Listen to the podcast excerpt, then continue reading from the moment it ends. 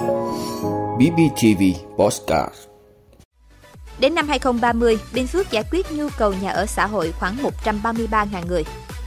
Đề xuất quy hoạch sân bay Măng Đen, Con Tum. Đình chỉ hoạt động 35 quán karaoke trên địa bàn Bình Dương. Lãi suất liên ngân hàng bất ngờ giảm mạnh. Thủ tướng Thụy Điển tuyên bố từ chức. Đó là những thông tin sẽ có trong 5 phút sáng nay, ngày 16 tháng 9 của BBTV. Mời quý vị cùng theo dõi. Thưa quý vị, Chủ tịch Ủy ban Nhân dân tỉnh Bình Phước Trần Tuệ Hiền vừa ký ban hành quyết định 1683 về phê duyệt đề án phát triển nhà ở xã hội trên địa bàn tỉnh giai đoạn 2021-2025, định hướng đến năm 2030. Mục tiêu chung của đề án là phát triển nhà ở xã hội đồng bộ về hạ tầng kỹ thuật và hạ tầng xã hội, có chất lượng môi trường sống tốt, đảm bảo sáng xanh sạch đẹp, đảm bảo an ninh trật tự và bảo vệ môi trường, đảm bảo hài hòa lợi ích của nhà nước, doanh nghiệp, người lao động. Từng bước cải thiện, nâng cao đời sống, đảm bảo nhu cầu an sinh xã hội, thiết chế văn hóa tại các khu nhà ở xã hội. Về nhu cầu diện tích đất nhà ở xã hội, giai đoạn 2021-2025, tổng nhu cầu diện tích đất để xây dựng nhà ở xã hội trên địa bàn tỉnh là 55,59 ha. Cụ thể, Đồng Xoài 2,67 ha, Chân Thành 16,07 ha, Đồng Phú 14,11 ha, Hớn Quảng 5,52 ha, Phú Riêng 1,83 ha, Bù Đăng 0,55 ha, Bù Gia Mập 0,97 ha, Đình Long 2,02 ha, Bù Đốt 0,70 ha, Lộc Ninh 9,41 ha, Phước Long 1,75 ha. Định hướng đến năm 2030, tổng nhu cầu diện tích đất để xây dựng nhà ở xã hội trên địa bàn tỉnh là khoảng 173 ha. Trong đó, Đồng Xoài 5,09 ha, Chân Thành 37,87 ha, Đồng Phú 55,87 ha, Hớn Quảng 17,37 ha, Phú Riện 11,03 ha, Bù Đăng 7,28 ha, Bù Gia Mập 3,14 ha, Bình Long 11,51 ha, Bù Đốt 2,77 ha, Lộc Ninh 18,12 ha, Phước Long 3,15 ha. Để thực hiện đạt mục tiêu nêu trên, Ủy ban nhân dân tỉnh đã đề ra các nhiệm vụ và giải pháp trọng tâm như làm tốt công tác quy hoạch nhà ở xã hội, đặc biệt là nhà ở xã hội cho công nhân,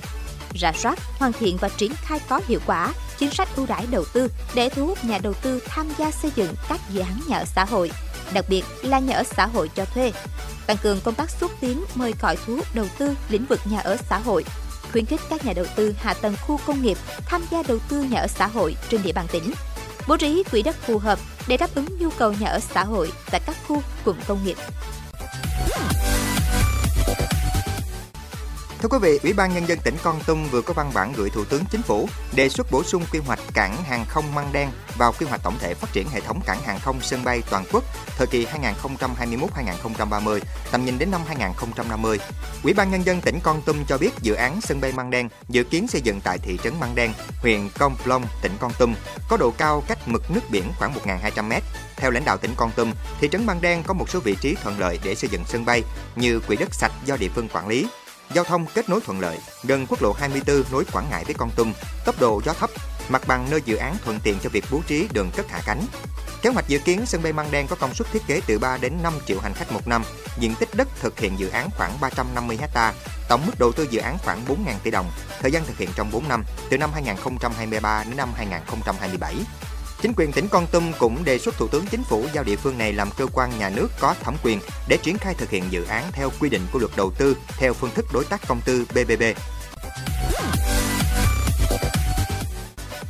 Thưa quý vị, sau 5 ngày ra quân kiểm tra công tác phòng cháy chữa cháy trên địa bàn, Công an tỉnh Bình Dương cho biết đã kiểm tra hàng trăm cơ sở, trong đó lập biên bản xử phạt gần 3 tỷ đồng, tạm đình chỉ hoạt động đối với 35 cơ sở kinh doanh chưa đủ điều kiện về an ninh trật tự, phòng cháy chữa cháy và cứu nạn cứu hộ. Cụ thể, theo kết quả kiểm tra tính đến 14 giờ ngày 14 tháng 9, lực lượng chức năng đã tổ chức tuyên truyền hướng dẫn kiểm tra trên 300 cơ sở kinh doanh karaoke, nhà hàng, nhà nghỉ, khách sạn, quán ăn, massage trên địa bàn tỉnh, xử phạt vi phạm hành chính 144 cơ sở với tổng số tiền gần 3 tỷ đồng,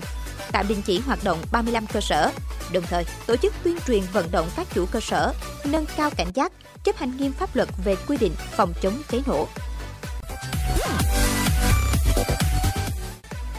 Thưa quý vị, Ngân hàng Nhà nước vừa công bố biểu lãi suất liên ngân hàng mới theo hướng giảm mạnh. Cụ thể, lãi suất Việt Nam đồng bình quân liên ngân hàng kỳ hạn qua đêm chỉ còn 4,29% một năm, giảm 0,32 điểm phần trăm so với ngày 9 tháng 9 và giảm hơn 2% so với mức đỉnh trong tuần trước. Bên cạnh đó, lãi suất kỳ hạn một tuần còn 4,47% một năm, lãi suất kỳ hạn 2 tuần xuống mức 4,48% một năm, lãi suất kỳ hạn một tháng là 4,87% một năm, lãi suất kỳ hạn 3 tháng còn 6,15% một năm, lãi suất kỳ hạn 6 tháng là 7,60% một năm và 9 tháng là 8,20% một năm. Tại tuần trước, lãi suất liên ngân hàng liên tục tăng mạnh. Vào ngày 7 tháng 9, lãi suất tiền đồng trên thị trường liên ngân hàng tăng mạnh. Lãi suất bình quân liên ngân hàng kỳ hạn qua đêm tăng tới 1,17% so với phiên liền trước, lên mức 6,88% một năm. Theo các chuyên gia kinh tế, nguyên nhân khiến lãi suất liên ngân hàng giảm là do ngân hàng nhà nước đã có các hoạt động điều tiết mở rộng và trọng yếu. Ngân hàng nhà nước tiếp tục không phát hành tín phiếu hút tiền về như trước, mà theo vào đó là việc bơm ròng lượng tiền lớn qua thị trường mở để tiếp sức thanh khoản ngắn hạn cho hệ thống. Ngoài ra, lượng tiền bị hút bớt về trước đó qua tín phiếu để tạo thêm nguồn cung cho hệ thống.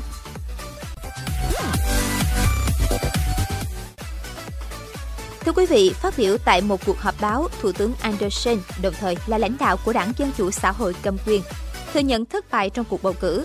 Bà Anderson sẽ đệ đơn từ chức trong hôm nay. Kết quả kiểm phiếu, 99% đơn vị bầu cử tại Thụy Điển cho thấy khối đối lập gồm 4 đảng cánh hữu và cực hữu là đảng Ung Hòa, đảng Dân Chủ Thụy Điển, Dân Chủ Cơ đốc giáo và đảng Tự do đã giành được 176 trong tổng số 349 ghế tại Quốc hội, trong khi phe trung tả của Thủ tướng Anderson giành được 173 ghế. Cuộc bầu cử đánh dấu một bước ngoặt trên chính trường Thụy Điển khi mở đường cho một chính phủ đầu tiên do cánh hữu lãnh đạo tại quốc gia Bắc Âu này. Bà Anderson, 55 tuổi, tiếp quản cương vị Thủ tướng Thụy Điển vào tháng 11 năm ngoái, trở thành nữ thủ tướng đầu tiên của Thụy Điển.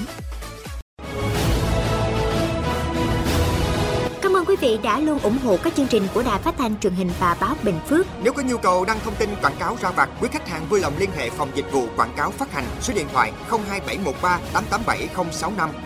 BBTV, vì bạn, mỗi ngày.